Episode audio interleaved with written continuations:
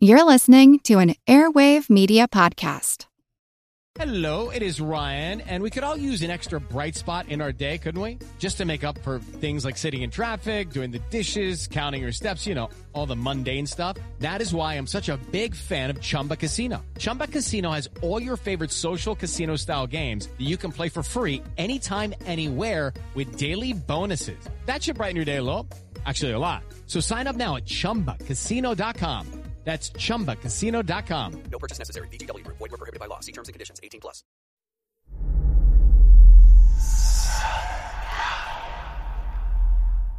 Hey y'all, spooky season is here. And if you're looking for a show to whet your appetite for a little haunted history, then I'd like to invite you to check out Southern Gothic, a chart topping history podcast that explores some of the most infamous legends, folklore, ghost stories, and hauntings of the American South. We've covered all sorts of stuff from the Bell Witch of Tennessee to the disappearance of the Confederate submarine, the H.L. Hunley. Not to mention our deep dives into the local lore of some of America's oldest and most haunted cities, like New Orleans, Charleston, and St. Augustine. So, if you're ready for a little good old fashioned Halloween storytelling with a commitment to quality historical research, then be sure to check out Southern Gothic today. It's available now on all your favorite podcast apps.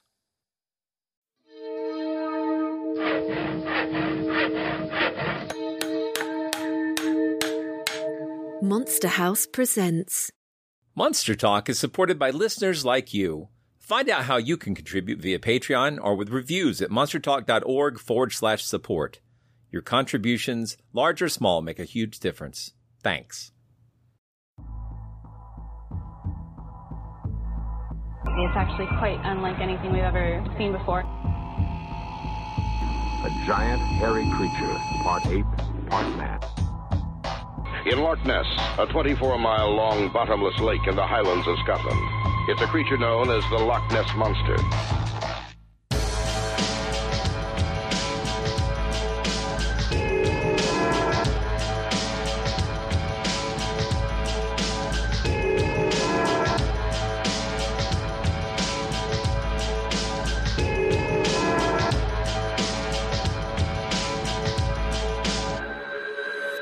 Monster Talk. Welcome to Monster Talk, the science show about monsters. I'm Blake Smith. And I'm Karen Stollznow. On July 18th, 2021, the Adventures in Poor Taste Sci Fi Fest conference included a 45 minute segment of my interview with author and comic book artist Stephen R. Bissette. Bissette's probably best known for his work on the Alan Moore run of the DC comic Swamp Thing. Our interview was about Stephen's book Cryptid Cinema, with a special focus on the little known touring film used by Roger Patterson to promote and profit from his famous alleged Bigfoot film. What follows is the extended cut of our interview. The interview was video streamed, and if you'd like to watch our discussion rather than just listen to it, you'll find a link to that in the show notes. Be sure to like and share the video on YouTube and social media if you like it. We're working to grow our video footprint, and your engagement through liking and sharing helps that effort. Monster Talk. Tonight, I'm just going to say tonight, it's literally a dark and stormy night where I'm at. So this is fantastic. Uh, I'm, I want to say welcome to Steve Bissette uh, to uh, the Adventures in Poor Taste Sci-Fi Fest. So this is the first time this has happened. I'm very excited about being a part of it. So uh, you're Steve Bissette. Uh, just briefly, I'm Blake Smith uh, from the podcast Monster Talk, and I also do a podcast called In Research of, where uh, a colleague of mine and I watch the uh, old TV show In Search of and sort of add in the missing science. Wow. Yeah, it's a lot how, of fun. How have we not met before? I know it's crazy. You know, this I, is like amazing. So, and then I have a show called I cleverly titled it the horror podcast where I talk about old horror movies. So, so yeah, that's. But we're here to talk about your work, especially this book, Cryptid Cinema, and you also have a new book coming out. But could you introduce yourself to the audience? Hi, And, uh, folks. Uh, I'm Steve Bissette. I'm a, uh born and raised Vermonter, um, still living in Vermont. Um, and uh, I primarily uh, cut my teeth in the pop culture as a cartoonist working in the comics industry. I'm best known for the work I did back in the 1980s on uh, DC Comics Swamp Thing. Uh, I collaborated with uh, Alan Moore, John Totleben, Rick Veitch, and um, a number of other folks on Swamp Thing for about a five year period back in the 80s. And that work is still in print to this day, uh, all around the world. So, um, but my first love uh, is my first love is dinosaurs. My first love is monsters. Um, and I have been writing about uh, that first love since the 1980s. Um, the late great Chas Balun was a friend of mine. He invited me to start contributing reviews to his fanzine Deep Red uh, back in God late 80s, very early 90s, and I've been writing about horror movies, monster movies, science fiction films, fantasy films, um, and a lot of comics history ever since.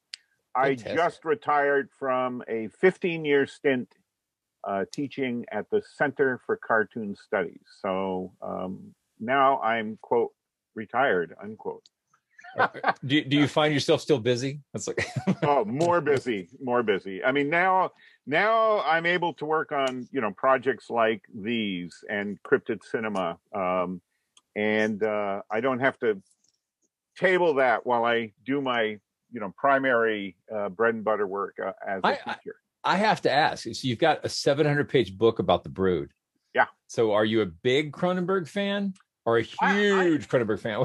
well, no, you know, it's it's that I love all I love all cinema and I love all comics and graphic novels and uh, the kind the, the, way I look at uh, films and comics. Um, you know, this book is one attempt to write about one movie that's near and dear to me. I love Cronenberg's work, uh, but The Brood was a movie that really was important to me played a, an important role in my life at a certain point, which I get into in the book. Um, the book I, I just turned into my uh, book designer, the great Tim Paxton, who designed Cryptid Cinema, the first volume, which we'll be talking about, Blake, um, is a similar deep dive into a single movie, The Legend of Boggy Creek. Uh, yeah. 1972. And um, I I won't say that I could do a book of this magnitude about any film, or about any comic. But when I when I when a movie hits a nerve with me, if a graphic novel really uh, you know strikes me, um, it it it hits on so many levels that it's hard for me to you know talk in sound bites about it. Yeah, because the connections, the pop cultural connections, the the cultural connections, are spread so far and they go so deep, and that depth and that vastness is what fascinates me about pop culture. And it's exactly the thing that most books ignore. I wanted to show a couple of layout pages. The um, yeah, the the work that Tim Paxton did. Th- this is such a nifty book. I the the layout feels very much like a 1960s or 1970s monster mag. So when I picked it up, I mean, I ordered it based on the title because as a, a, a huge fan of cryptozoology and uh, someone who's looked at this stuff my whole life, I thought, well, that sounds like a title I have to have. And and then when I got it and opened it up, I felt like I had like turned seven again. You know, like I had, I, it, it, my parents were super uh, conservative and they wouldn't let me near the you know I couldn't go look at Fangoria or that kind of thing. So I would sneak off and look at Starlog and Fangoria and, and famous monsters and that sort of our, thing. Our model uh, and Tim Paxton and I are, are roughly the same age. Uh, I was born in 1955, so we're of the monster kid generation. We grew up with famous monsters. We grew up with uh, the Aurora model kits. You know, I was seven when those hit the market. Castle of um, Frankenstein. Um, well, yeah. okay, and I was going to say Castle of Frankenstein, the the greatest of all 1960s uh, newsstand monster magazines, was our model for cryptid cinema. there you go. design, and also uh, in terms of how it's conceptually put together. Um, not so much Calvin T. Beck, who was the editor publisher but more the writers like uh, the late Bhob Stewart, and that's spelled B H O B Stewart. Yeah, and, I've seen that. And name. Joe Dante yeah. Jr. I mean, they really taught me how to think about and how to write about cinema, and that all came from Castle Frankenstein. And uh, that's why cryptid cinema is what it is. You know, so I just we just did an episode yesterday. We recorded about uh, the Texas Chainsaw Massacre because we were Oh. doing we're doing a series called "Debased on a True Story," where Yeah, we're looking yeah. at the the led whatever the facts are behind the legends, you know that sort Yeah. of thing. And of course, everybody says Robert Bloch based Norman Bates on Ed Gein, the um, Minnesota. He killer. also based him on Calvin T. Beck. exactly, exactly. That's exactly what I was going to say. So that's and, so and not just Calvin, but also Calvin's mother. Yes, exactly. That is such an amazing story. I found it through Tom Weaver's blog and uh, read all about it. I was like, oh, so that's the Astounding B Movie Monster Archive. So uh, I have to say, if anybody's listening to this, you haven't read that story, you need to read it. It's really interesting. So Yeah, and Robert Bloch wrote about it uh, in science fiction fanzines. Uh, I've tracked down a couple of reprint editions. I may be able to reach one right here. Yes, here we go. This is Robert Bloch's um, The Eighth Stage of Fandom. This is a, a book that was put together in, I'd say, the mid 60s, uh, collecting some of his fanzine uh, essays for science fiction fanzines because Bloch was writing for science fiction fanzines going back to the 30s and 40s. yeah, And in here is an essay about Calvin T. Beck, Calvin T. Beck's mother, and Oh. Psycho by Robert Bloch. I So, need to read go. that. That is fantastic. Okay, I I've just been fa- I found this out about a month ago, two months ago, and it's just been stuck in my head. I want to know more. So, Uh, well, get your hands on, uh, and and uh, these are not plugs that I benefit from in any way. So please don't think of it that way. Uh, I just love sharing information. Uh, uh, Dick Klemensen, Richard Klemensen, editor publisher of Little Shoppe of Horror, the, one of the great fanzines uh, dedicated to Hammer Films, has been running a series of articles uh, in each new issue about some aspect of monster magazine culture and he he reprinted with permission Ted White, the science fiction author and editor's essay about visiting Calvin Beck's home and working on laying out an issue of Castle of Frankenstein. wow. so if you want to know more, Blake, you ha- and that was like Yeah. uh, three issues ago, four issues ago of Little Shoppe of Horrors. I would like to read that for multiple reasons. Um, Yeah, for one thing, I, read it. You have I, am old enough that I just I I got into uh, writing in print uh, right at the time when the switch was being made to digital. So um, I I my original work in high school in my high school newspaper, we would like go and they would print out the sheets and we would do the wax layout, right? You know, lay it down Yeah, on the yep, yeah. So yep, uh, Yep, using then by the time- waxers. Exactly. And then by Right, the time I got to college, they had started switching to using Macs. And so uh, I got so I'm fascinated by the way that zines and magazines were done back then. Um, I think maybe the the sort of the line between professionals and amateurs was a little bit blurry, and it kind of is now in some ways. Yeah. Well, yeah, but those those techniques that fanzine editors were using, uh, certainly by the 70s and 80s, were almost identical to how professional magazines were put together. Uh, local newspapers, you know, Yep. the weekly, the free weeklies that that every pocket of America has in some way, shape, or form, put together the same way. And you can I- see it you if you go like I do a lot of newspapers.com archive research for Oh, the yeah. in, the in search of stuffs. All those articles in the 70s uh, you know, are relevant to the show. Uh, but you can see it in the local papers, like especially around they, they didn't put a lot of effort into the TV lineup and the movie ads. Yeah, they're So- just throwing that stuff yeah. down. So Yeah, yeah, you can see yeah. things are askew. You know, there's Yeah. it's it's it's it's it's it's I love it. I love it. I love it. It's feel it feels very refreshing to see how things Well, used to and done. So, That's the feeling we wanted to get in cryptid cinema. yeah. right? Uh, you did. it's very, Success, pro- you know, uh, Tim does incredibly professional layouts and designs, but Tim totally gets. You know, uh, the, the Tim and I are going through the stage now with with the second Cryptid Cinema book, which is called Cryptid Cinema: The Boggy Creek, Creek Bequest. Not it- uh Crypto Cinema 2 Electric Bogaloo. It- That's No, no, we're not. No, uh, that, you know, that'll be the Cannon Films issue. So, uh, no, the second one is called Cryptid Cinema: The Boggy Creek Bequest. That'll be And, um, fantastic. we're at the same we're, we're still feeling out how are we going to shape the material i've turned in all the text material which is massive we may have to break this into two volumes that will come out at the same time because there is a lot of material in this in this volume um, but we're feeling out what it's going to be now that first book the one that you just held up that we'll be talking about primarily here um, we knew we wanted it to look and feel like Castle Frankenstein. That was our our conscious model. Um, what was harder for me to articulate originally to Tim was that I saw the book as sort of uh, conceptual origami. Like I wanted the book to kind of fold around the reader's mind, regardless of what order you read it in. Um, there you go. Because yeah. it's not a linear book. The first cryptid, I ended up writing the books backwards. What is going to be the third volume next year should have been the first. Um, but I, you know, I was just starting. I was just beginning to feel my way around. Okay, what is cryptid cinema? So this first book is sort of putting the boundary lines up. And some people justifiably, right from the start, complained that some of the stuff I wrote about aren't classic cryptozoology, right?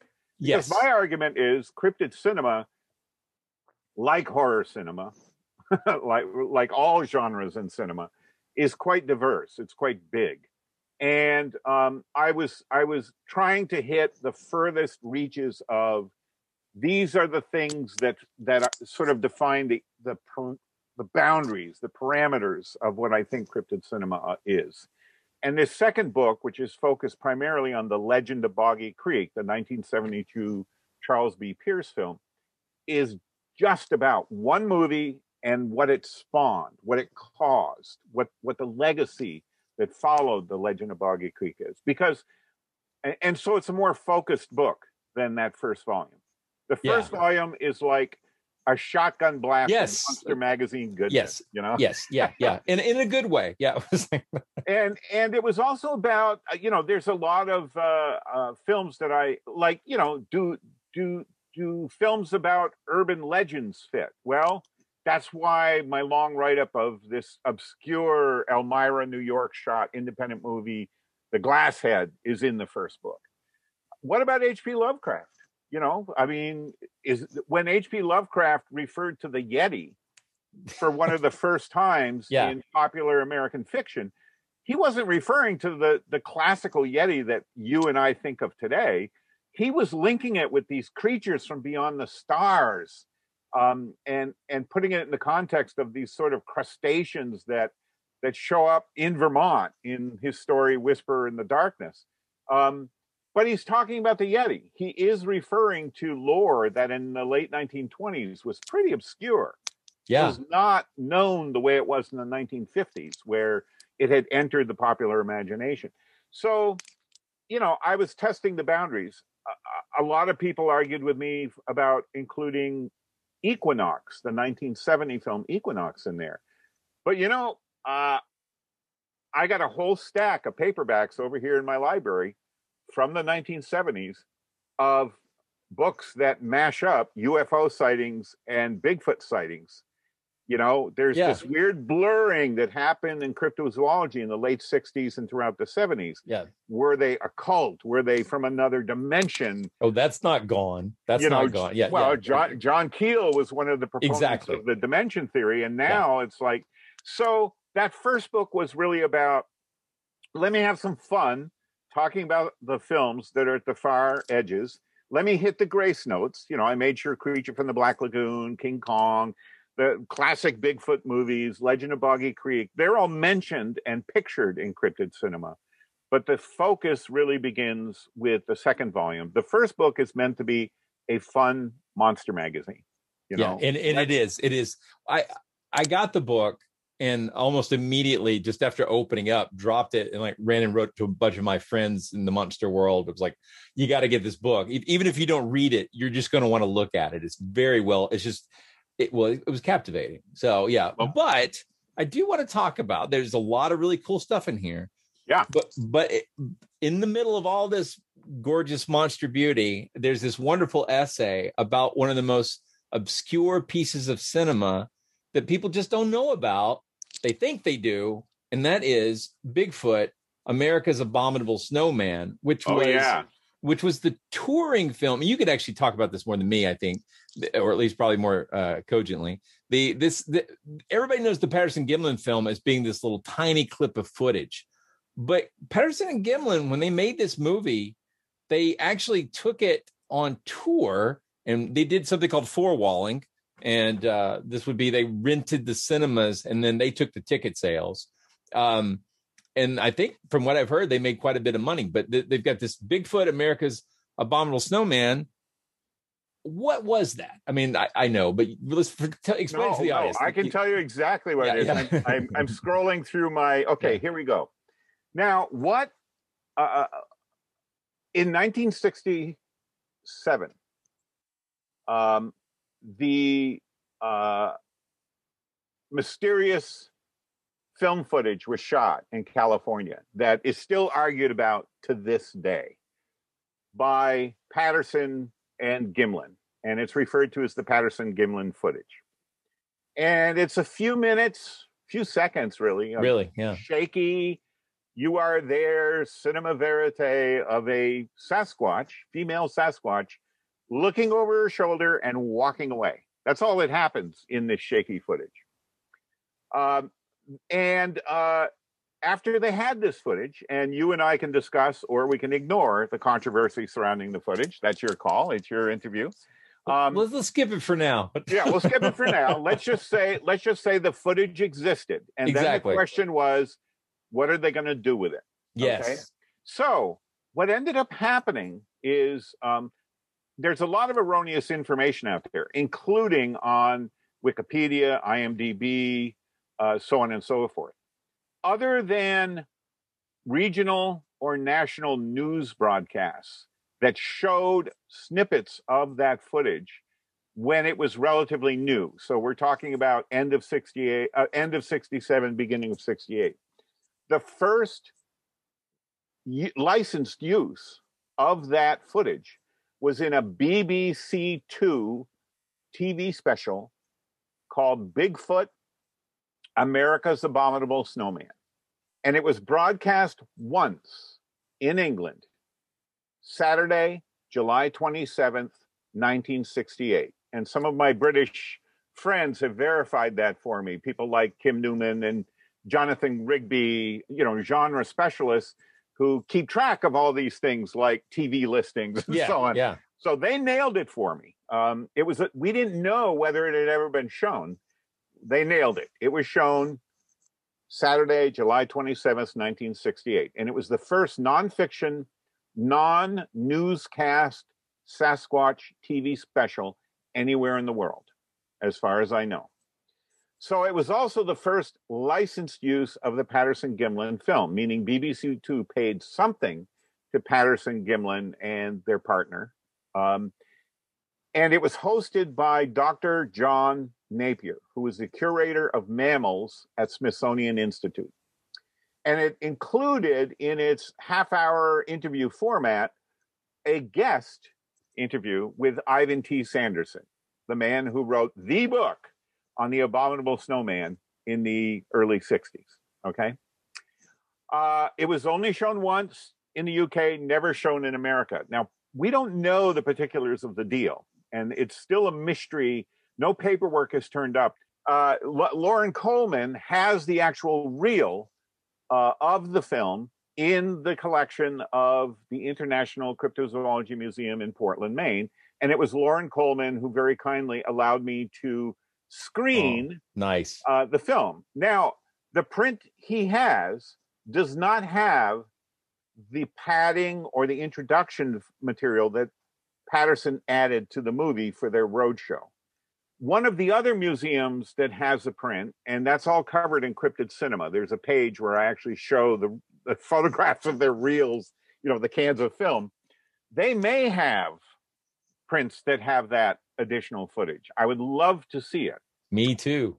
Now, that deal, whatever the, the contractual arrangement was with BBC Two, included Patterson getting a copy of that BBC Two documentary. Okay. And perhaps more than one print of it. He either had more than one print or he had um, uh, a print that he was able to strike other prints off of Right, right. because uh, there the numbers vary, but you know he and his partner had a number of prints that they were traveling around primarily the northwestern states. That was DeAtley, his brother-in-law, I think. It- yeah, I was his his yeah. brother-in-law Detley and, or DeAtley. I'm not sure how to pronounce it. Me either. Being from Duxbury, Vermont, don't trust my pronunciation of any name here. Um, so what they were doing, you were right when you said they were four-walling.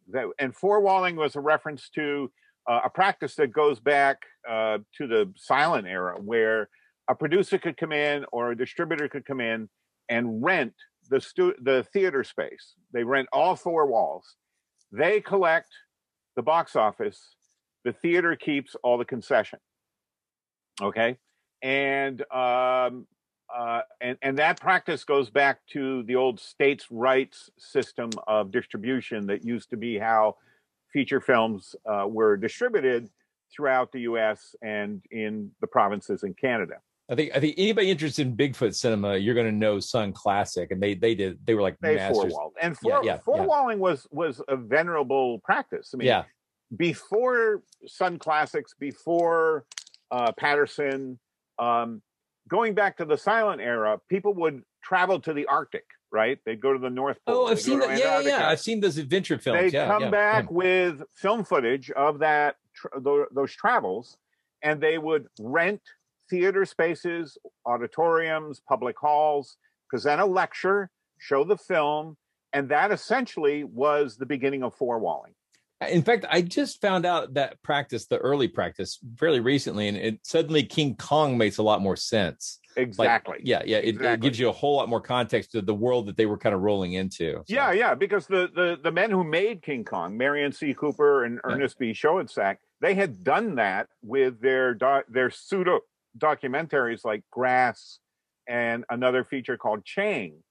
Um, and it was hard to convince, you know, the studios would look at the films and go, "We can't sell that."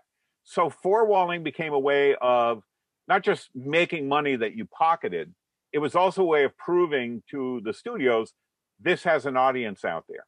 Yeah. Um, and you know, even big shots like Walt Disney made uh, uh, the first true life adventure nature film, which was, I believe, Beaver Valley. Steve asked me to insert this quick correction. Seal Island in 1948 was the first of the true life adventures from Disney. And this was the one that Disney had to four wall to sell to RKO, on, or at least to prove the concept. Beaver Valley was 1958, and that was the second of these kind of features. And by this time, RKO was on board. And back to the show. And RKO, the, the distributor of King Kong, was distributing Disney's films, and he showed them his true life adventure, and they went, "No." We so what Disney did is he rented four walled a theater space, and uh, it did so well that RKO changed their mind and went, "Oh." And you know the way it changes their mind is they go, "Oh, there's money to be made." here." Exactly. Yeah. Yeah. So Patterson was doing that. Patterson and his brother-in-law were doing that with their slightly padded version of Bigfoot, America's an Abominable Snowman. Now, it was a half-hour program. The BBC Two uh, production is half an hour long, thirty minutes. So they were padding it out to what?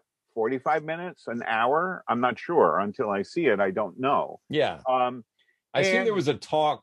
I, I've seen pictures. they had a talk. Yeah, yeah. They gave a lecture. I mean, they went right back to the prototype from the early 1900s of, you know, explorer goes to Africa, shoots footage in Africa, comes back. No studio wants it. He road shows it. That's Yeah. exactly what Patterson was doing with. No, yeah. Gimlin was out at this point, right? He they'd had some kind of falling out. Yeah, or Gimlin wasn't interested. I mean, it's a lot of work. You know, Yeah. you you like you you gotta schlep this stuff around the country. You've gotta put it. You know, typically You got to run ads, a lot of advertising. you got to do the yeah. advertising Yeah, yeah. beforehand. Uh, you know, this is a variation of how exploitation cinema classically worked. You know, uh, guys like Kroger Babb, with one of the biggest moneymakers in American cinema history, was a movie called Mom and Dad. It was like a sex film that ended with a uh, an actual childbirth on camera. You know, which was the only way most most Americans saw a woman's breast and vagina for the first time on a screen. And they were schlepping the prints of mom and dad around in their car, in the trunk of their car. They'd show up at the theater, show segregated shows, men only, women only, and then they were out of town before the police could show up. Right. Um, so that's what Patterson was doing. You know, Patterson and his brother-in-law were they would target a community, uh, figure out where they're going to show it, and it might not be in a movie theater. It might be at the high school auditorium. It might be at the local town hall, and they would show the film, do their talk. Uh, and Patterson also printed up his book, his famous book, uh, one of the first books on uh, Bigfoot published in America, and he would sell those, and then they'd go on to the next town. They made a lot of money, you know, and it and and when you're pocketing that money, it's cash that you're picking up at the Right. box office. It feels like a lot of money, but six months in, that gets pretty old, you know. Yeah. um, it, it's it's it's not that different from being a band and you're touring, right? Or it's Yeah, not yeah. that different from being a live theater troupe and you're touring. Um, yeah, you don't have to do the full performance every night, but it's still a horse and pony show that you're trotting out, or in this case, a Sasquatch and pony show you're trotting out. Um, that played through 1969, perhaps early 1970 part of the plan was the roadshow was initially going to be let's prove this works but then let's you know strike a deal with one of these nature film distributors and then they can take it over well that plan went south when they actually started getting the money from the box office and it's like well we don't want to share this um, once it had run its course and patterson also i believe was ill with some form of cancer I mean, Right. his health was suffering um, for whatever reason, once it ran its course, um, they had proven there was an audience for these films, but other uh, forces had come to play. And the studio they had talked to was one of a number of outfits that were road showing these hunting and these wilderness nature uh, documentaries. And those movies were making big bucks at the end of the 60s. Movies like Vanishing Wilderness, you know, um, they were making big money. And um, and they ended up buying they they did license the the footage from uh, Patterson and his uh, perhaps his brother-in-law was still a partner at that point. I'm not sure as yet.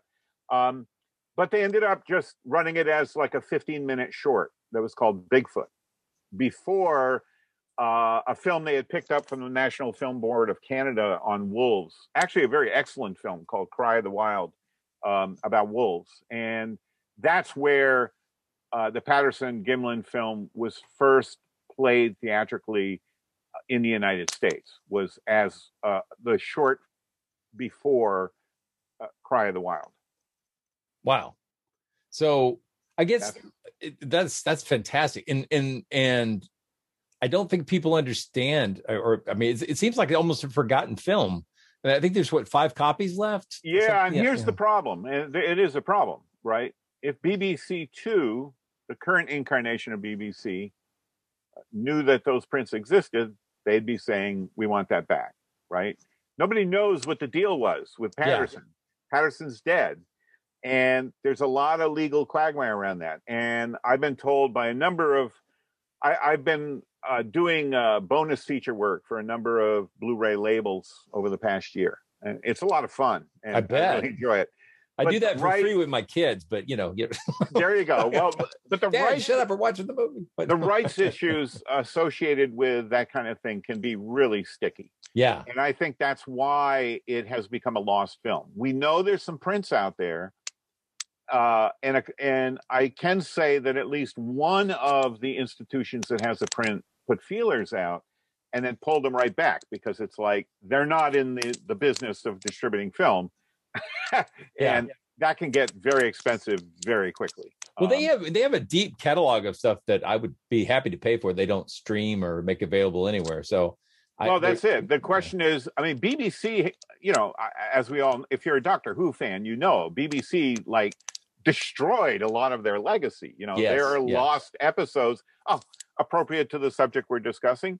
The first of the Abominable Snowman Doctor Who uh, uh, story arcs is gone. That's Yeah. among the missing episodes from Doctor Who. I do have the novelization. Yeah, the novelization is out there. That's what I read as well to, Yeah. to get my handles on it. But uh, you know, so uh, this stuff is it, it's real legal quicksand. Um, Yeah. I keep hoping uh, that something might change in that regard, but having um, having been able to listen to Pamela Pierce Barcelou, who inherited um, and um, saw to resurrecting and restoring her father's film, The Legend of Boggy Creek. It that process cost her tens and tens and tens of thousands of dollars. Yeah. And none of these museums are in a position, they don't have an endowment that allows them to go, right, here's the $100,000 we'll set aside to try to bring the long lost half hour or one hour or 45 minute Bigfoot America's Abominable Snowman to market, much as you and I would love that. I would I would pay. I'd Yeah, be happy to. I'd love to have a copy. Now, I did see someone seems to have segments of it on YouTube, or that's what certainly looks like it. Well, when I was able to uh, watch the film, um, and I was I was permitted to watch it quite closely uh, and spend time with it, I have prepared a full transcript of the BBC Two production that will be published in the the third Cryptid Cinema volume. It'll be part. It'll be the a part of the chapter on the films of the '60s. So I will be providing as close as I can as a writer Yeah. you know the experience to uh, interested readers like yourself blake so But I have, and okay, it is so a full tran- transcription from am- beginning to end of I am, everything this is a huge public service. I appreciate it, and I will happily. I would have bought the next copy anyway. yeah and it is a fa- i mean it is a classic piece of cryptozoological pop culture i mean it's Yeah. a really important piece of work and thank god it has been preserved in a- number of museums um, and uh, for their own purposes some of those museums have transferred it to dvdr but they cannot loan it out they cannot sell it you know they cannot lease it so they're at least trying to see to preserving the content for the Yeah. ages but you know the museums just aren't set up for this kind of thing if there's any underfunded branch of museums in north america is cryptozoological Yeah, yeah. museums yeah. you know clearly what charles b pierce started with the legend of boggy creek has taken over and permeated our pop culture in ways Yes. that were unimaginable in 1970 Well, I mean, it, he's certainly got some room in my head that won't be uh, leased to anyone else. I got. you know in the second book i really try to get into how it's hard to communicate to someone in the year 2021 how pioneering that film was in Yes. 1972 Have you? So you've seen the the, the new restoration? The, the new restoration is is glorious i mean it and it's not just the fact that you know pamela pierce and the eastman uh, house uh, did a proper job of curating uh, working with technicolor and techniscope and lavishing the same attention on the audio track as well uh, the jaime mendoza nava um, soundtrack not just the music but the whole oral landscape Oh yeah, yeah, yeah, yeah. It's- uh, phenomenal that's fa- but that what's hard to describe is it's one of those things like you know there was cinema before king kong and there was cinema after king kong right, and right. we cannot imagine what it was like we we just it is not possible for us to even imagine what it was like in 1933 to experience that for the first time I got to hear uh, Ray Harryhausen and Ray Bradbury talk about how seeing that film changed their life. yeah Right. yeah and and, you know talking about other genres i mean you know there there were westerns before john ford's stage yes, and there were westerns after John Ford's Stagecoach. But there's no way to put yourself back in what it was like in 1939 to experience Stagecoach. And in my lifetime, how old are you, Blake? I am 51. Okay, I'm 66. In my lifetime, I experienced Night of the Living Dead, Nice. and there was cinema before Night of the Living Dead, and there was cinema after Night of the Living Dead. yeah, And I- I, want to put it to your listeners, the people viewing, the people with us in this, you know, uh, venue. The Legend of Boggy Creek was almost that landscape altering of film in a very modest way. And part of what I love about late 60s, early 70s independent film is there was a lot of that shit happening, right? Um, no studio saw Easy Rider coming. Columbia lucked into picking it up and benefited from the millions and millions of dollars it generated in, in theaters. But there's no way a motion picture studio like MGM, 20th Century Fox, or Columbia Pictures would have made Easy Rider. The same goes for Night of Living Dead, Legend of Boggy Creek, Texas Chainsaw Massacre, Eraserhead later in the 70s. You know, the the films that altered the cinema landscape, the films that changed everything about our how our even our imaginations functioned as individuals. Yeah. Came out of nowhere. They came out of the woodwork. And one of those was that little movie shot in Texarkana with a with a rented Techniscope camera by a guy who had hosted a kiddie show and ran an advertising uh, firm who had the wherewithal to go, I'm going to make this movie. And it was a crazy movie that he made because it was Yeah. sort of like a Disney nature documentary, right? Yep. Yep. It was sort of like the wilderness adventure uh, independent films that were everywhere at that time. And it was sort of a monster movie, but it wasn't any of those things. Yeah. It's he put together things that shouldn't have worked together, you know? Like, why have two songs in a monster movie? Like, why do that? Well, when you think about it, our my generation, and you probably got a taste of it growing up, we grew up with all these, you know, Disney true life adventures narrated by Rex Allen and Tex Ritter. And there'd be a song.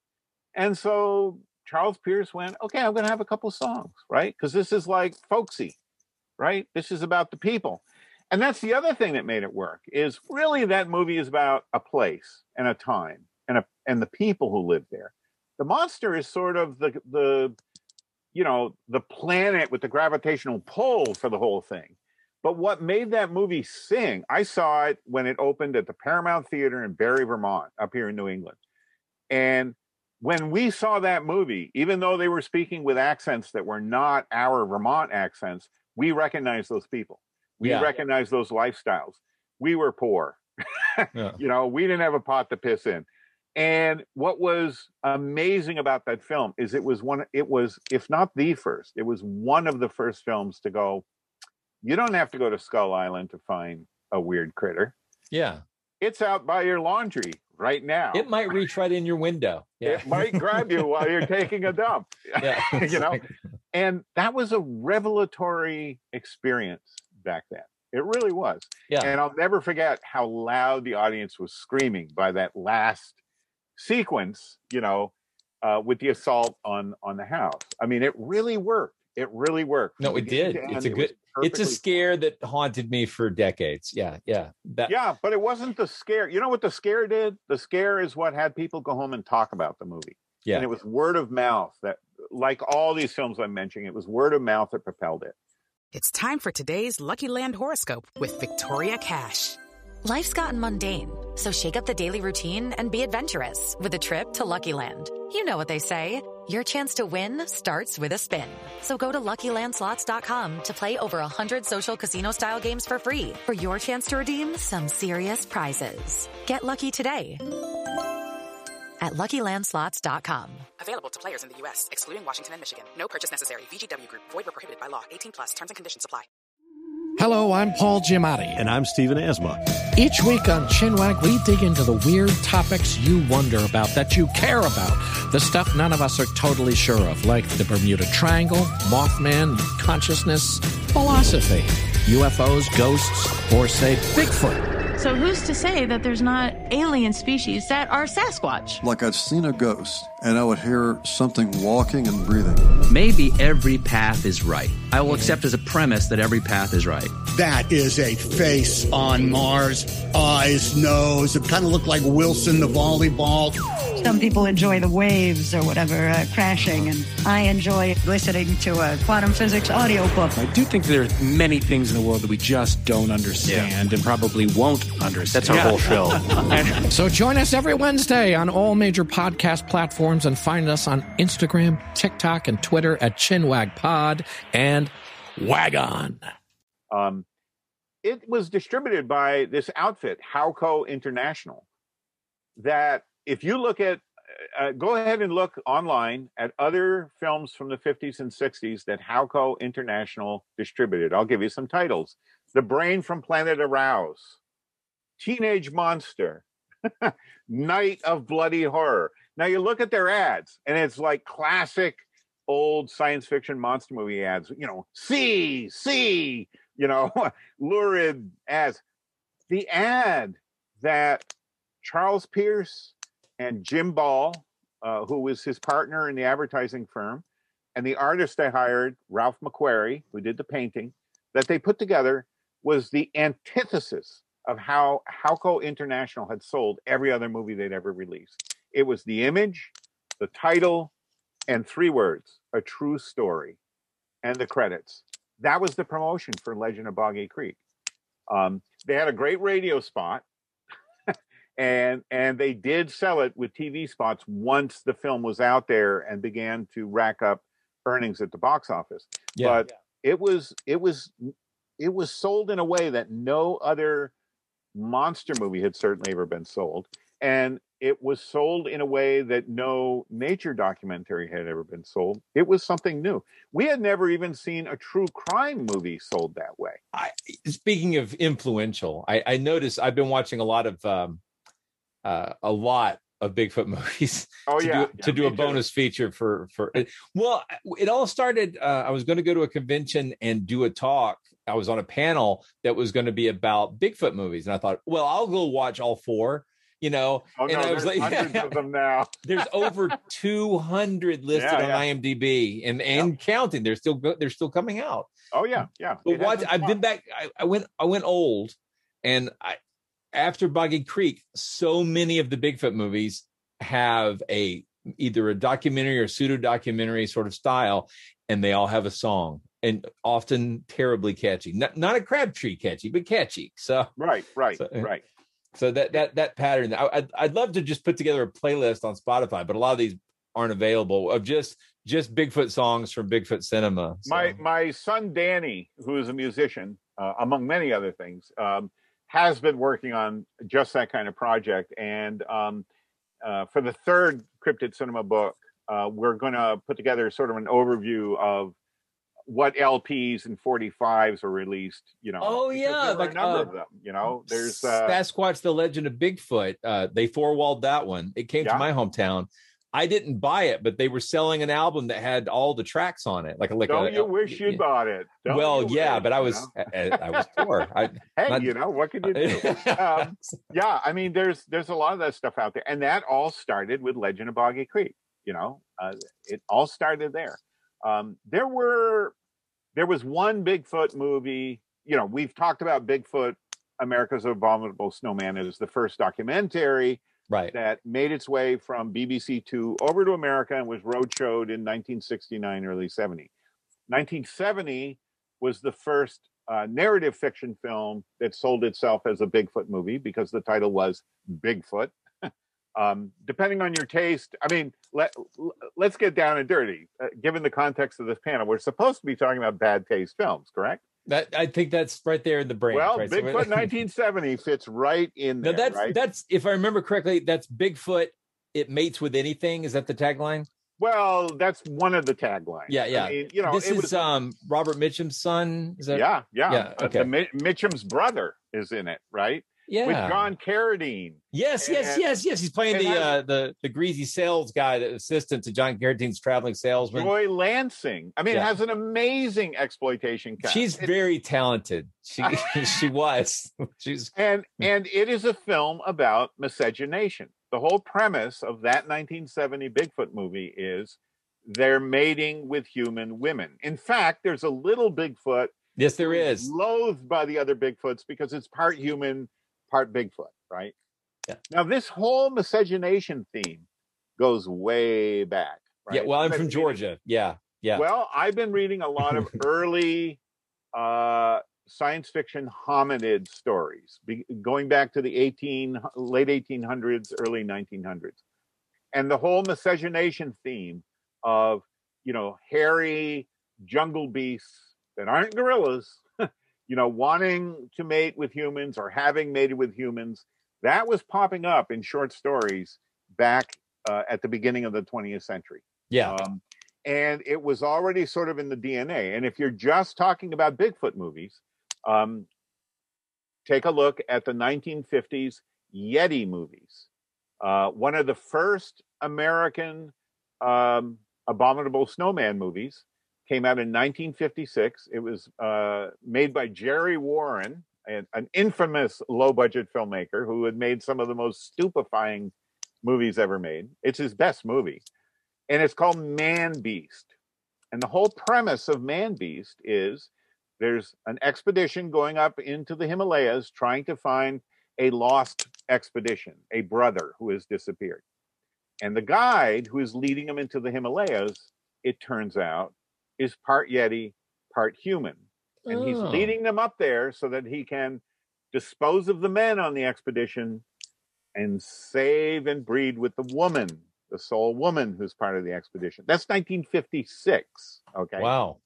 Um, so by the time we get to 1970 with the big, the movie called Bigfoot, it's it's in the genetic, you know, it's in the genetic uh, code of these cryptid movies. And part of why I talk about cryptid cinema as a genre is isn't that part of the impetus of King Kong? Isn't that what drives the creature from the Black Lagoon, right? This whole threat of an allure of interspecies Well, that's uh, you. You included uh, the uh, Dunwich Horror. Oh yeah, and because then, uh, Lovecraft was right Lovecraft's board right up in all that. Yeah, yeah, yeah, definitely. I mean- right out there, you know. Yeah. So Um, and what what is the Dunwich Horror? It's two brothers who are the result of miscegenation yeah, between some being from the other side and a mortal woman, and one of them is more like a human being, Wilbur, and the other one that we don't see until the end of the story uh, looks more like its father. Is the Yeah. famous tagline of the story, you know. Um, yeah, that's a lot of what drives cryptid cinema. Also, I would argue, you know, that is the unsavory aspect of the genre because it really also has to do with racist and xenophobic attitudes that still permeate this culture to this day. yeah, Not the way they used to. I mean, you know, you never, ever uh, would have. Um, uh, you just wouldn't have seen a film as explicit as, say, Night of the Demon, which was made in 1980. That's a Bigfoot movie you have to see. Oh, I've seen it. Yeah, yeah. We've covered. I've covered it for my bonus material. That is uh it is a, a seriously crazy film. It Uh, is a seriously crazy. Well, I've film. argued though. I mean, it, it, it probably the most Lovecraftian Bigfoot movie ever made, as near as I can tell. So I I, mean, it- agree it- Un- until you get to Demon Warp. yeah, I haven't got the Demon Warp oh yet. yeah, It- Demon Warp it- takes it. To It is in my list. Level, Yeah. Okay. um, but yeah, uh, Night of the Demon is very much a Lovecraftian spin on the Northern California Sasquatch lore. Uh, Yeah, ways yeah. about it. It. I. I. I. I, I liked it. I mean, I. I it's like I. It's people a great movie. I People I warned me did- you won't like this movie. It's a piece of trash. I'm like, I like a lot of trash. It was pretty good. it was an amazing. I mean, that was one of those movies I first saw on VHS while binging with friends, where you'd go to the video store, rent like five movies you'd never heard of. Yeah. And that was one of the ones that like we our jaws were dropping and we were Yeah, like, no, I, we can't believe we're. I managed to get my wife to watch it with me, which uh she she she just kept hearing me say, "Oh my god, I can't believe this is happening." It's like, "Are you kidding me?" And she's like, "Just rewind it. I'll watch it with you." So she sat down and we watched the whole thing. It's like it was great. So She's I think I think that and Samurai Cop are like the two most recent. I, again, let's, let's call them trash cinema, but very engaging cinema. So you know out of out of all those 1970s uh, bigfoot movies that followed most of them made the same mistake that all the films before legend of boggy creek made which is the beauty of legend of boggy creek was you don't have to go anywhere. These things are going to show up in your backyard. Yeah, almost every Bigfoot movie that followed two to three years after Legend of Boggy Creek made the mistake of embracing the old, let's go on an expedition, right? And the big difference is extraordinary people get horses and donkeys and go camping out in the wilderness looking for creatures. The beauty of Legend of Boggy Creek is ordinary people had that Yeah. happen to them, right? And as Yeah. soon as you make the decision, I'm going to go in the woods and just camp for three months in hopes of seeing Bigfoot, you are no longer an ordinary person. That's true. No, that's that's a really interesting point. I like that. And they turned them into expedition films all over again, Yeah. which is what Sir Arthur Conan Doyle's The Lost World was in 1912, and when they filmed it in 1925, and that's what King Kong was in 1933, and that's what The Creature from the Black Lagoon was in 1953. Blah blah blah. And the big difference was Legend of Boggy Creek disposed of all that. They got rid of all those creaky old narrative templates, but genre works in such a way that when a when a movie punches a hole in a genre and creates something new, blazes a new path, a new way of telling a story, most people who follow, consciously or unconsciously, go back to the old template.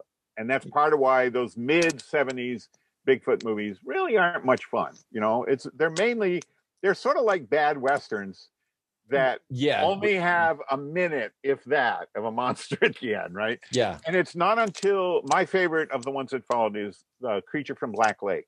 Oh, that is a good one. Yeah. and it's yeah. a really good one. It, you know, the premise is two college students are going to go down south and go where there's been sightings of monsters. And that, okay, they're not on an expedition. You know, college students do that kind of stuff and always have. And so it sort of had its cake and ate it too. And it's actually a really entertaining little. Oh, it, it's it's solid. It's No, a solid, film. Right. Yeah, Great yeah, yeah. performances. So many Uh, character actors. Oh my Oh, gosh. Yeah, yeah. Jack Elam. Yeah, yeah. know, It's like you've got like half of Sam Peckinpah's you know entourage there in in Creature from Black Lake. Black Lake. Um, so that's the one I would recommend. I would recommend Creature from Black Lake and Night of the Demon to anybody who's curious about you know what followed Legend of Boggy Creek that that stood out because most of the others don't. I mean, there's ones like Cry Wilderness, which is a really awful movie, but it's entertaining as an awful movie. That's one with the little boy who sees Bigfoot and sort of bonds with it, and you know, but it's it's not. It, it's it's entertaining for all the wrong reasons, as opposed to Creature from Black Lake and Night of the Demon, which are entertaining for all the right reasons. Yeah, very much so. well, I, I, I hope to get to all those. I, I don't know how I'll, I'll manage, but I, I'm creeping through my 200. So we'll, well, let me let me give you some recommendations. May I? Yeah, absolutely. That'd be great. And okay, here's sort of my you know my favorites of of the genre. Um, uh, as I mentioned at the end of uh, Cryptid Cinema, you know my my favorite cryptid film when I was finishing that book was Guillermo del Toro's The Shape of Water, that's a, that's a good one. Yeah. and it's the only one other than Legend of Boggy Creek that my wife has ever watched and that she enjoyed. so I understand. Yeah. Yeah, yeah, and it's and a beautiful film. I mean, It's a uh, it's it's movie. far more beautiful than I think Lovecraft would have ever expected anything like Oh that God, to be. yeah, Yeah. and and but what was interesting to me, and this always happens, is when it was embraced by the world at large, a lot of my most diehard genre friends despised it. Like they all found things wrong with it, and to me, it's just like What's a it's kind fairy of- tale? I mean, you know, well, yeah. it, it's a great cryptid movie. It is Yeah. the best creature from the Black Lagoon since the creature from the, For the Black Lagoon. Period. But in it's, terms it's, of it's no humanoids from the deep. No, but Ma- Marge, my wife Marge is not going to sit through humanoids from the no, deep. no, no, no, no. uh, okay, so here's the ones I'd recommend to you. Um, out of the current batch, the brand, the more recent movies of like the last 10 years, um, I pulled four that I'm going to recommend to you. Okay. Abominable, which, if you have not seen, uh, it's a great little suspense horror film that hinges on a Sasquatch. It's basically Hitchcock's Rear Window with Sasquatch Wow. um, exists, which is my favorite of the found footage uh, Bigfoot movies, and there's a ton of those out there, and I have watched at least 25 of them. And the one that's entitled "Exists" is the best of the bunch. Um, it it actually works quite beautifully. Uh, Primal Rage, and let me give you the subtitle as well because there's a lot of movies called Primal Rage. It's called Primal Rage: Bigfoot Reborn. Uh, it's a film by Patrick Magee. The first hour is brilliant. I think. I think it's a brilliant exploitation monster movie. The first hour works like a charm, and then it goes off the rails. It gets really stupid, but it doesn't ruin the power of that first hour, which I've gone back to a couple of times. And I also recommend if you have the time, and it is an investment of time, the best mini series that's been done that fits cryptid cinema is the AMC series The Terror. Uh, the first season, uh, where it's a self-contained story. It is That's a, a, based on Simmons' novel, right? I think. yeah, and it yeah. is a great adaptation of the- of uh, the Dan Simmons novel, and it is on its own terms one of the real classics of uh, cryptid cinema. It is a brilliant piece of work. Nice. Um, so those four I recommend. Um, I can also recommend uh, if you're into now the Wendigo is one of those beings that some people don't consider a cryptid because you know it's tied to Native American and First Nation lore. Uh, although you know there's entire academic textbooks out there about Wendigo lore and so on, so Yeah. I'm not sure where it goes. But it's unusual that we have a single filmmaker, Larry Fessenden, who has done not one, not two, but three variations on the Wendigo. And they are all three completely different from one another. And I recommend watching all three in the order that Larry made them because Okay. they're brilliant. Um, there's his feature called Wendigo, which I actually got to see in a theater. It was it was when there were still independent art theaters in pockets of New England, and I got to see Wendigo uh, in a theater. And um, the second one is his feature, The Last Winter, starring Ron Perlman. Um, it's an ecological science fiction thriller, but it is also about Wendigo lore and where it comes from and what it is. And the last one is he did an episode of the TV series Fear Itself. And there's an episode uh, involving uh, Wendigo, uh, a white man who disappears in the wilderness. And when he comes back, he is transformed. This is classic Wendigo case history stuff. So I recommend those three, um, either back to back or experienced somehow together. Nice. There's, Yeah. Then there's the art house. You know, then there's the the cryptid cinema examples that that don't fit at all the kind of exploitation or bad taste stuff that we're we're primarily talking about here. But I got to recommend them to people because you know, cryptid cinema has been around long enough that it has now expanded as genres do beyond the parameters of just the little niche that it began in. Um, I recommend the last broadcast from 1998. Yeah. Yep. Um, and um, it fascinates me as a film because, yes, it's about the Jersey Devil, but it's not about the Jersey Devil.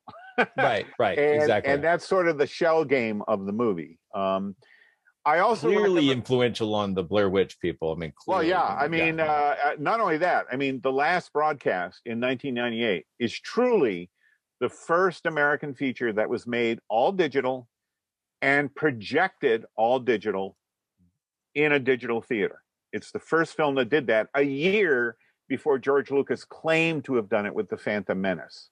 Wow. A year before the Blair Witch Craft, uh, Blair Witch Project came out, right? So, Last Broadcast is this incredible pioneer movie. Uh, to me, it's the jazz singer of the digital age. The Jazz Singer is the film that famously, you know, opened up movies to sound. Sure. And uh, to me, the last broadcast is that for how we all watch movies today. You know, we go to a theater, and a lot of people don't go to theaters anymore, uh, pandemic aside. Yeah. But if you go to a theater, you are watching your films projected digitally. The Yep. last broadcast was the ground zero of that technology. In fact, the night they first showed it, they were working with Texas Instruments, and no one knew if it was going to work. Wow. They were pretty sure it was going to work. They had tested it, and in principle, it should work, but they l- did not know is this going to work? Can we download it from a satellite and digitally project it? And Yeah. it worked. So, okay. And um, I'm also going to mention um, The Shape of Water, which I think fits in this, you know. The Shape of Water is sort of the cryptid movie for people who don't like cryptid movies Yeah. Yeah. just like I, I, I seriously, It's a monster movie for people who don't like monster movies. It, it's just an amazing movie. I Um, highly, I concur one hundred percent. Yeah. Okay, the other cryptid films I'd recommend that kind of fit that: uh, The Beast of the Southern Wild. Have you seen that film? I haven't. Uh, that's um, is that the one with the girl and like there's a flood? Yeah, yeah. It's all Okay, so- set down in uh, the ba- the southern basin, uh, a village that has been essentially wiped out by one of the hurricanes, and it's this little girl who is trying to, you know, make sense of the adult world that she li- has grown up in, who have basically they have lost everything to the hurricanes that sweep through states like Louisiana and Mississippi and so on. And she keeps having this vision in- her head of these huge prehistoric bison like creatures that are coming toward them. And it's like cryptozoology as the embodiment of nature. And it's showing what that is in a child's imagination and what it is in the adult world. You know, and that she's not wrong that that's what she sees coming in because that is how these forces of climate change are operating in the real world, right? Yeah, um, it's a brilliant movie. It's I've a seen beautiful like all movie. the yeah. I was going to say it's, I, the beauty of the Oh, cinematography. it is. Yeah, it's yeah. a ravishing film, and it's also just a wonderful feat of characterization and storytelling. It, it, it is truly extraordinary. One of the best independent American films of the last decade. But it is a cryptid movie, and it is a brilliant cryptid movie. Um, there's a movie that got some, you know, buzz when it was first announced, but it is a great film. Uh, Sam Elliott in The Man Who Killed Hitler and then And Big- Bigfoot. I love that movie. I love it that movie. sounds like a gimmick, but Yeah. it is a terrific movie, and is a Yeah. terrific movie that's very relevant to everything we're dealing with in America right now. Yeah. because it it it yes, Bigfoot's in it, and yes, it does involve. I mean, it doesn't lie. It is doesn't lie. Yeah, yet you also- Hitler and it- then it- the Bigfoot. it's it's also it seems like it's a meditation on aging and on, Brotherly on, on the reality of narrative versus perceived uh sort of uh, uh i guess what like your personal narrative versus the sort of legends that can form around you you know that kind of thing Yeah, and why I think it's an important film because we're seeing this play out in really scary ways right now. It's also about how it doesn't matter if something that people believe in is real or not. It also doesn't matter if you kill the human embodiment of an evil, right? He assassinates Hitler, but it doesn't stop it doesn't change anything fascism. yeah, it doesn't change anything. And we're having to confront that day in, day out, right now in our own culture, right? yeah no it, and, it's and I I won't go into it because we're, we're not here to do a political, you know, No, no, panel, yeah. but but that's part of the power of the man who killed Hitler and then the Bigfoot, and it is a brilliantly done uh, film. It, it's really moving. It's really beautiful, and Sam Elliott gives just a magnificent. he does he does he's So- he's man i i, I think uh, i think maybe his first big role was um well the He uh, goes Leg- back to frogs, my friend. well he did he was in frogs and there was another movie he was in where he didn't talk but he was in a legacy was like the first big movie i remember well to me big Yeah, Uh, yeah, yeah. the- no, he goes back to the, the legacy I remember, yeah, so I I, I remember Sam. uh, He made some great westerns too in the eighties Yeah. and nineties. Oh, he's in um uh Butch Cassidy and the Sundance Kid in a non-speaking part. Yeah. That's right. And they and he's because uh what uh Ross, um his wife, uh they they're Katharine together Katharine Ross, they're in that movie together, and then they don't get married or anything. And then later they do Legacy together, and they do get married. Like so, and they, they're still together. And they Sam Elliott was one of those character actors initially, sort of like you know a more romantic slab of Harry Dean Stanton. you know, Yeah, you look yeah. back at early Harry Dean Stanton roles in the '60s, and it's like, man, nobody would have dreamed where what he was going to become for us as an actor. And I- and I Exactly, Sam yeah. Elliott is, you know, in a unique path similar to that. Uh, went a different way in a different, but this this film is I, I I can't recommend it highly enough. yeah, it's it's a goodie. I have I totally agree. Totally agree. Uh, There's a really strange one that a lot of people haven't heard of called Letters from the Big Man. Have you heard of that or I seen it? have heard of it. I haven't haven't seen it, but I have definitely heard it. of it. You Yeah. gotta see it, right? I remember when it was when it was being produced, like uh I, the the cryptid community was talking all about it. It's so, well yeah. worth seeing, Yeah. and it is a terrific little movie. And it also expands uh, a whole branch of cryptid cinema, some of which we've already been talking about. You know, the whole interspecies aspect of it, but it takes it in a whole different direction, and it, it is a wonderful uh, film, really terrific movie. Cool. Highly, highly recommend. That's maybe the only one you've talked about. I don't have in my collection, uh, so I, I should track it. Better go should track get out. Yeah. yeah. We've got a podcast recommendation I think will be really fun and or useful for Monster Talk listeners. I know Dino, the big dinosaur podcast. Studying dinosaurs can teach us about the prehistoric world, but also the world of today. For example, migration patterns of dinosaur lineages can tell us about the Earth's changing continents. Climate models of dinosaur ecosystems help us understand global warming.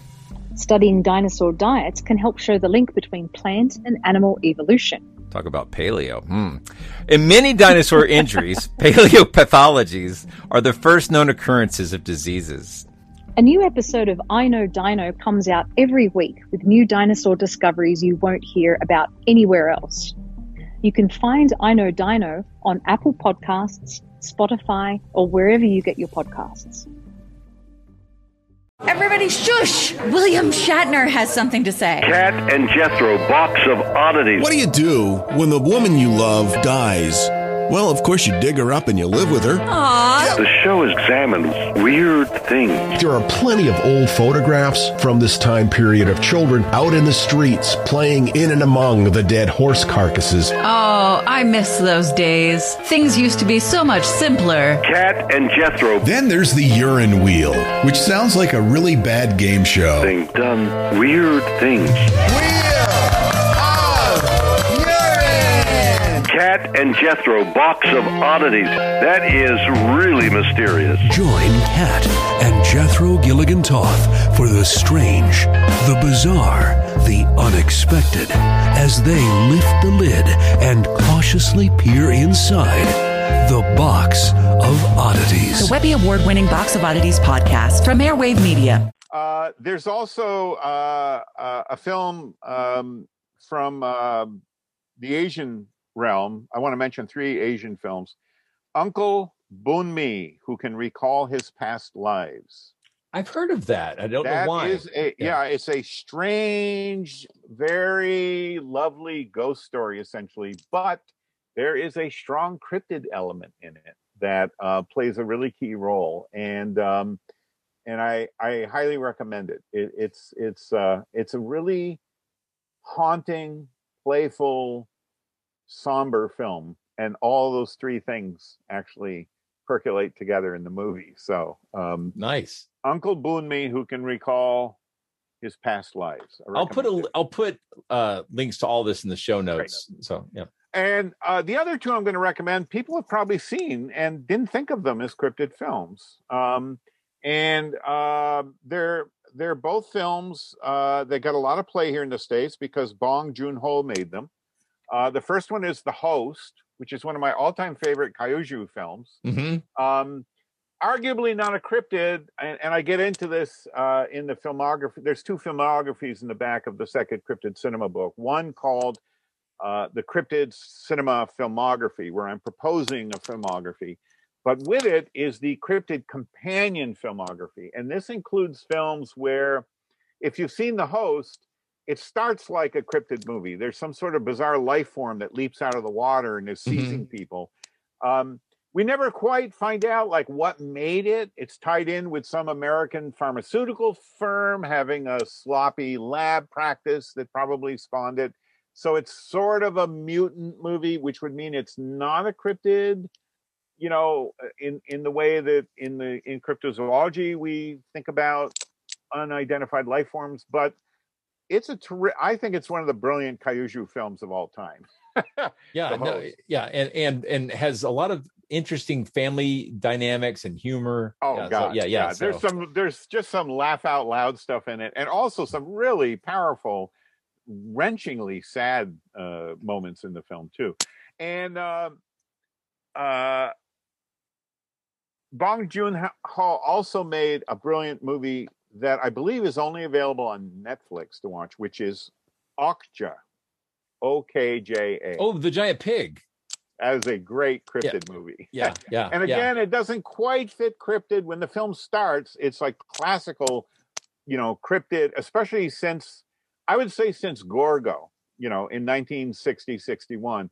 This whole bond between children and unidentified creatures that live out there has gone from being kind of a monster movie trope to codified in like the Gamera movies and the Yeah, later Godzilla yeah, movies yeah. in the in the early 70s. Um, and Okja takes it to a whole new level, and it's also just a brilliant slice of satire, and uh, uh, it, it's a great movie. There's one moment in it where I could not stop laughing, which is there is a uh, one of those city disaster scenes that are so beloved of Kaiju films, and suddenly a John Denver song begins to play on the on the soundtrack, and it is sublime. It is the perfect, perfect way of um, taking that movie to its next level. So um, uh, that those are two odd ones that I would really recommend to anyone who loves cryptid cinema. Fantastic. These are great recommendations. I'm very excited about this. I thank you so much for spending so much time talking to me. I really appreciate it. My pleasure. Hopefully, So- we'll do this again. Yeah, no, for sure. So when the book comes out, uh, when, when do you think the next one's coming out? Well, uh, I will keep you posted, and in fact, if you're interested, Blake, I will send you progress on it. Uh, I'll make you one of the folks that we send PDFs. Oh, I'm to, so you can definitely interested, and so I- you I'm can sure- see it coming yeah, together. yeah.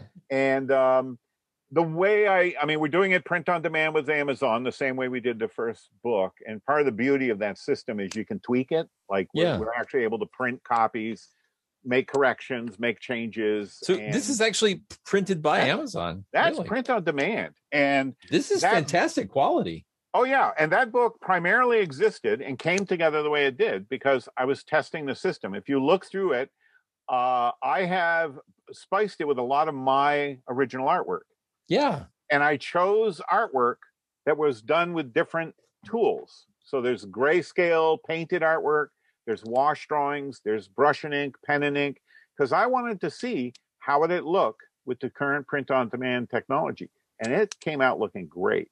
So with um, the Boggy Creek Bequest, we're doing it in color. We're going to push the the envelope in terms of color. We will also make it available in black and white because color books are very expensive. I was actually going to ask print you, on so demand. what does that what does that do to the per unit yeah, cost? I don't know. So the color edition could be crazy expensive. So I what we what we hope to do is a color hardcover edition for the real connoisseurs, a color paperback edition, and then uh, a black and white edition, or we may break it into two black and white editions. So the people that just want to read about Legend of Boggy Creek can get the one book in black and white, very affordably priced, around twenty-one bucks Yeah. and volume two would be the second half of Boggy Creek Bequest focuses on um, some of the films that came after. I, I do a full interview with Sean Whitley, the man who directed uh, Southern Fried Bigfoot, which is my my favorite of all the documentaries that followed um, what Charles Pierce did. And I watched I watched hundreds of them. I'm not exaggerating. Yeah. Well, I know they exist. I yes. and I did a full career length film by film interview with Seth Breedlove covering the entire Small Town Monsters filmography. Yeah. Uh, Nice. because to me, what Sean did with Southern Fried Bigfoot and what Seth and Mark and all the people that are part of the Small Town Monsters team have done is they've taken uh, the trail that Charles Pierce blazed in 1972 and they've brought it to the next level in the 21st century. I agree. I would agree very much so. I, I've met Seth a few times, and and, Oh, uh, the- and the the films show. are great. And and if I were to recommend only one more movie, my all-time favorite small town monster movie, the one I would recommend to anybody to watch, and that I would add to the essential cryptid uh, cinema list, is Momo the Missouri Monster. It is a I love the setup for that. I love the work. setup. Yeah, yeah. So And- for, and for the listeners, that's the uh, he's basically set it up as though it's like a lost episode of of uh, something that, that never got released, but they're going Right. to let it. But now you're going to get to see what they did with this, and uh, and it's about one of the strangest real Bigfoot cases out there. So Yep, and and it's what they did is they not only had the conceit of let's manufacture a 1970s film that never existed. They also bring in Lyle Black, and Lyle is as the who is a is- real I- okay. cryptozoologist, I- and yeah. Lyle mm. is narrating the meta, yeah, it's all it's very layered. the I- actual interviews with the actual survivors of the people who were in the community where Yeah. the Momo sightings happened, with the fictional film that Lyle is the TV TV horror host for yeah. I- it is a it, it is like a brilliant it, uh, uh, autopsy of the entirety. It, it's it's cinema. more layered than a fancy cake. It's very layered, right? It's, It's very great, layered, and it's a lot of fun, which is even more important with the fancy cake. Does it, It taste is. good? It tastes great. Yeah, right. I'm not saying it's So- nutritious, but you'll enjoy it, right? It's very nutritious, actually. So, um, so you know, that's uh, uh, that. I think we could break if Cryptid Cinema, the Boggy Creek Bequest, the second volume ends up being too big. We're going to release it as what it is, um, but we're also going to break it into um, possibly two less expensive volumes, so that people that just want to read the Legend of Boggy Creek stuff can buy that black and white volume, and the people that want to read the legacy stuff, which primarily is composed of those interviews with um, contemporary filmmakers, uh, that would also be a more affordable black and white volume. We're going to play with what's possible. Part of the fun of print on demand is, you know, you can do things that no publisher would ever allow you to do. Yeah, exactly. Well, exactly. And I, I I'm very interested in all that. I've been following print on demand since it really got started. Um, and you know, I've got a couple books in the work myself. You should Uh, be doing it. I mean, yeah. really, it's it's the first time that the gatekeeper has re- been removed, and I Yeah. still work with publishers. Right, I'm I'm about uh, right. We're in the middle of contracting right now on a big graphic novel project that'll that if it happens, uh, will be done with a mainstream publisher. I still work with publishers. My Brood book, which came out last year, you know, this was done with uh, two imprints: Electric Dream House, which has a series called the Midnight Movie Monographs, and PS Publishing, um, and and they're based in the United Kingdom.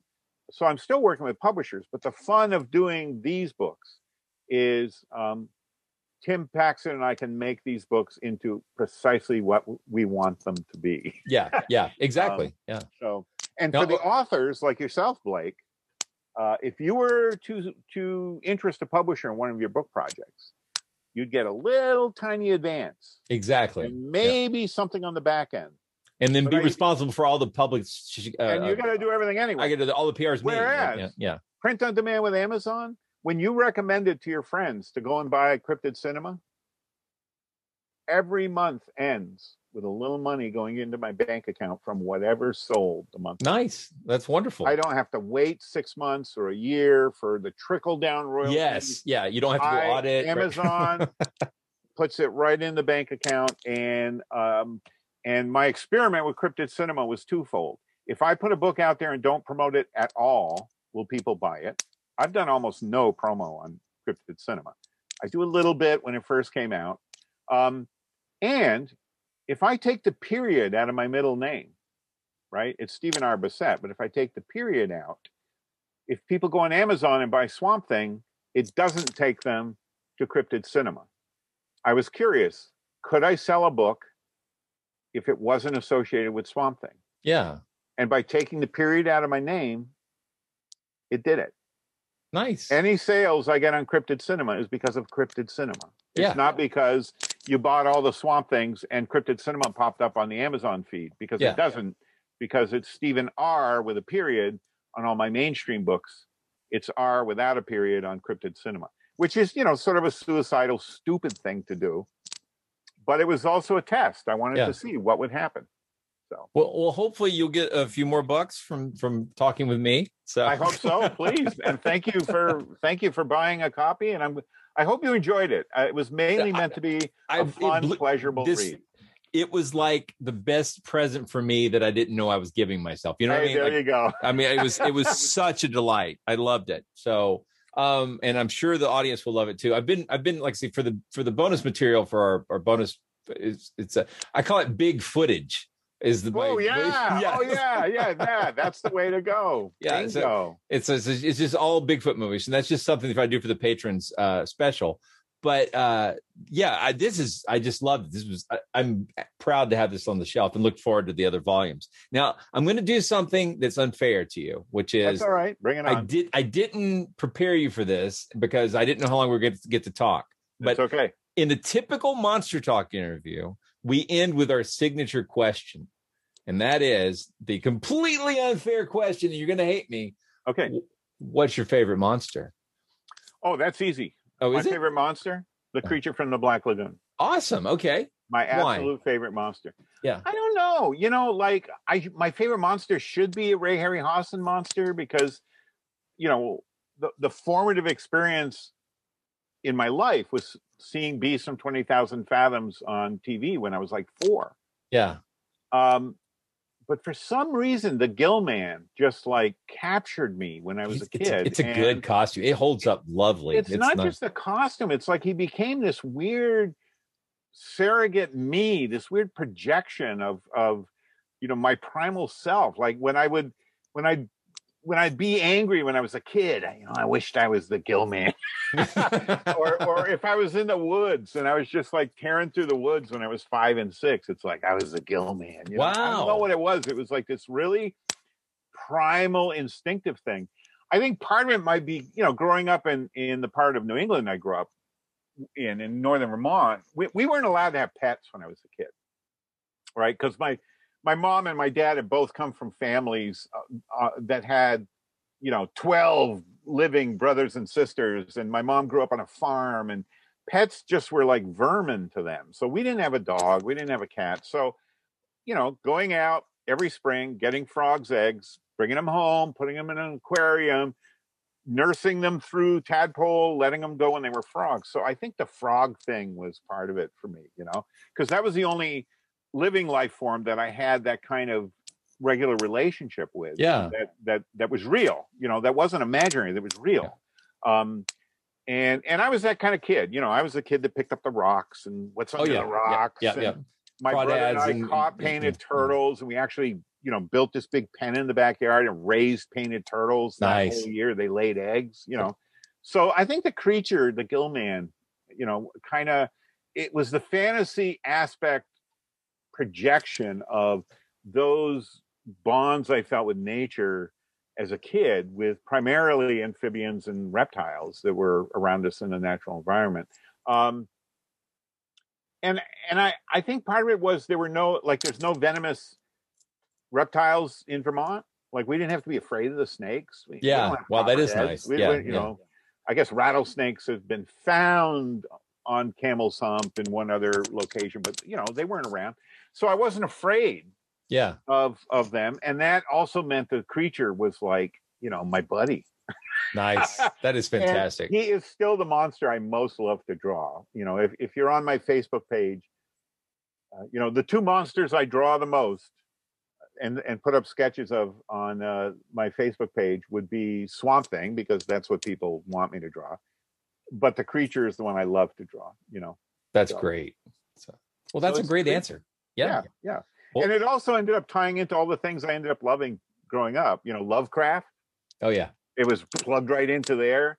Um, you know, I my I remember dad and mom taking us to see uh, the Incredible Mister Limpet with Don Knotts. Oh, I love that movie. Yeah, yeah. You know, a guy that wants to turn into a fish. Hey, that yeah. that was me, right? That one in the Ghost of Mr. Chicken. I, I don't know why you, I always. I love the Ghost of Mr. Yeah, yeah. Chicken, you know. Uh, but and I think it's part of the reason Shape of Water hit such a deep reservoir for me. It was like that was the creature movie I always wished existed, and now it does. And That's I just. I don't see any downside to it. You know. Well, so, that okay. So I have to end this. Uh, Yeah. Let me let's do it as though because there's going to be a short version of this for the conference. oh yeah, So, oh yeah. So you you can do whatever you want with all this. We haven't we haven't done anything that anybody would object to. No, no, I don't think so. Not at all. No, I think people are going to love this. So, uh, so let's, on behalf of the Adventures in Poor Taste Sci-Fi Fest, I want to say thank you for taking time to talk to us.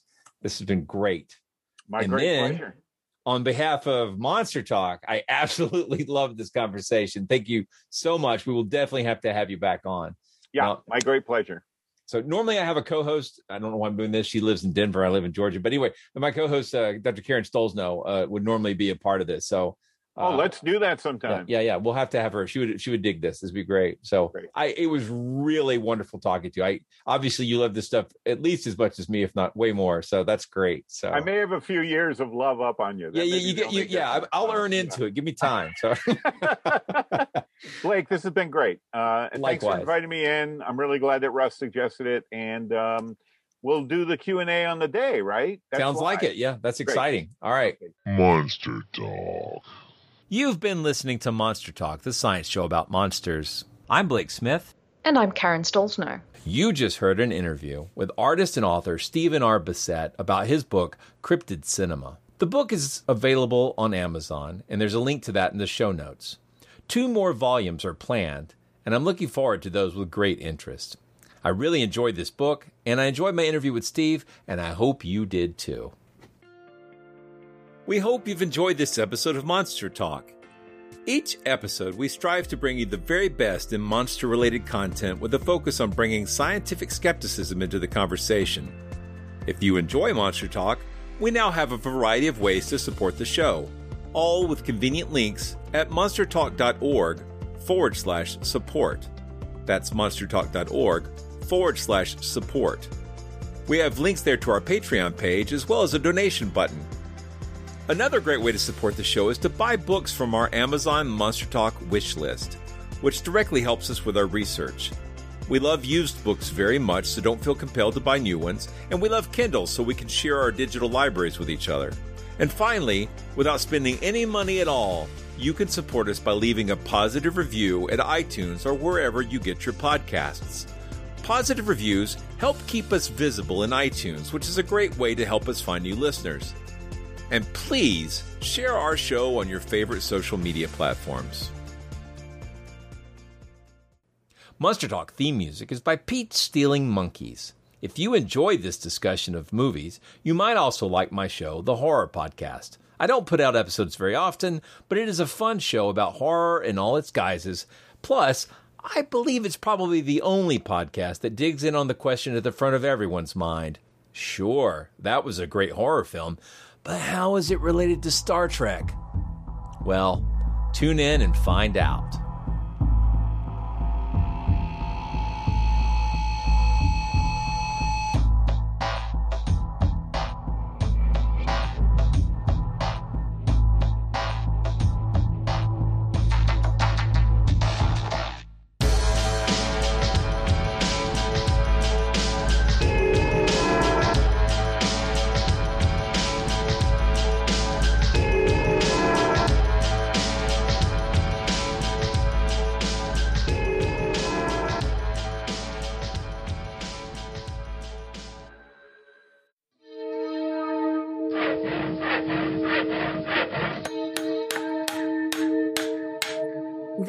Been a Monster House presentation.